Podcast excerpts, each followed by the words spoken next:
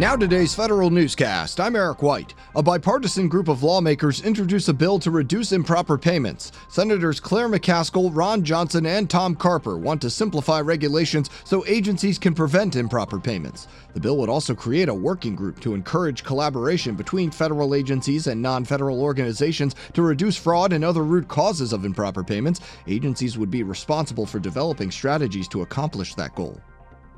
22 agencies receive high recognition for managing and tracking performance and financial accountability. The CFO Council, OMB, and Association of Government Accountants hand out the 20th Annual Certificate of Excellence in Accountability Reporting Awards. 13 agencies were also given Best in Class awards for specific areas of their reports, including innovative presentation and overall quality.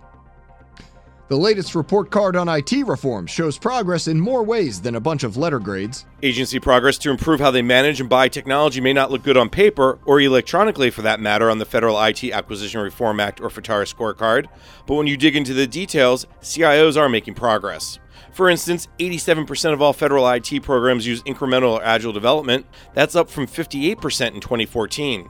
Agencies are on pace to close more than 7,000 data centers out of 12,000 existing ones and save more than $4 billion by September. I'm Jason Miller. NASA's Inspector General is not satisfied with the agency's progress on supply chain risk management. The OIG says weak controls have imperiled the agency's systems and data. For instance, NASA does not require testing of IT and communications products before deploying them. It also relies on internet searches or word of mouth when determining the risks of cyber espionage.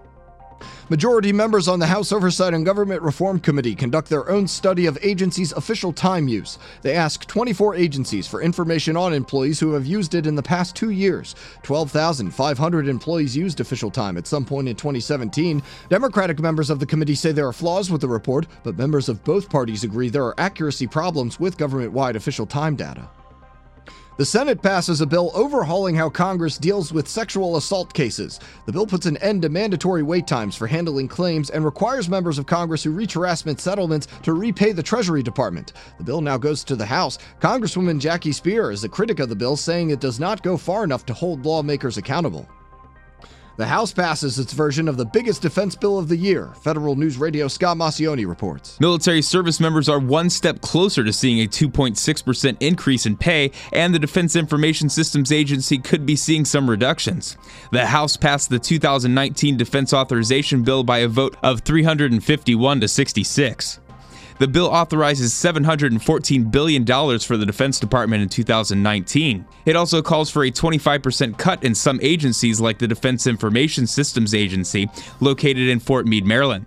I'm Scott Maucione. The Air Force is doing cost benefit analysis on who it should keep in the service after the Defense Department announced service members who are unable to deploy must leave the military. Air Education and Training Command Chief Lieutenant General Steven Kwast says the service is using common sense in granting waivers to talented airmen who perform needed roles. The Trump administration proposes rolling back what it deems overregulation of the commercial space launch industry. More now from Tom Temin in today's management report. A sweeping executive order gives the deregulatory task to the Transportation Department. It calls on DOT to replace prescriptive regulations for commercial launch and reentry operations with performance based criteria, and to consider a single license to cover all types of launch technologies. The order also seeks to roll back Commerce Department regulations on commercial remote satellite sensing, many of which date to the early 1990s. I'm Tom Temin. The Office of Personnel Management is observing Employee Health and Wellness Month. OPM reminds agencies of the resources they have to create and advertise activities encouraging federal employees to live healthy lives. OPM wants agencies to highlight this month and the programs the government has to promote health and wellness. And two postal workers who violated the Hatch Act are suspended. The Office of Special Counsel hands one employee a 30 day suspension and the other a 60 day suspension. OSC says one employee handed out signs for a presidential candidate at work. The other shot a video in his postal truck in which he endorsed a candidate for president. Find these stories at federalnewsradio.com and subscribe to the Federal Newscast on Podcast One or iTunes. You can also follow us on Twitter at Federal Newscast. I'm Eric White.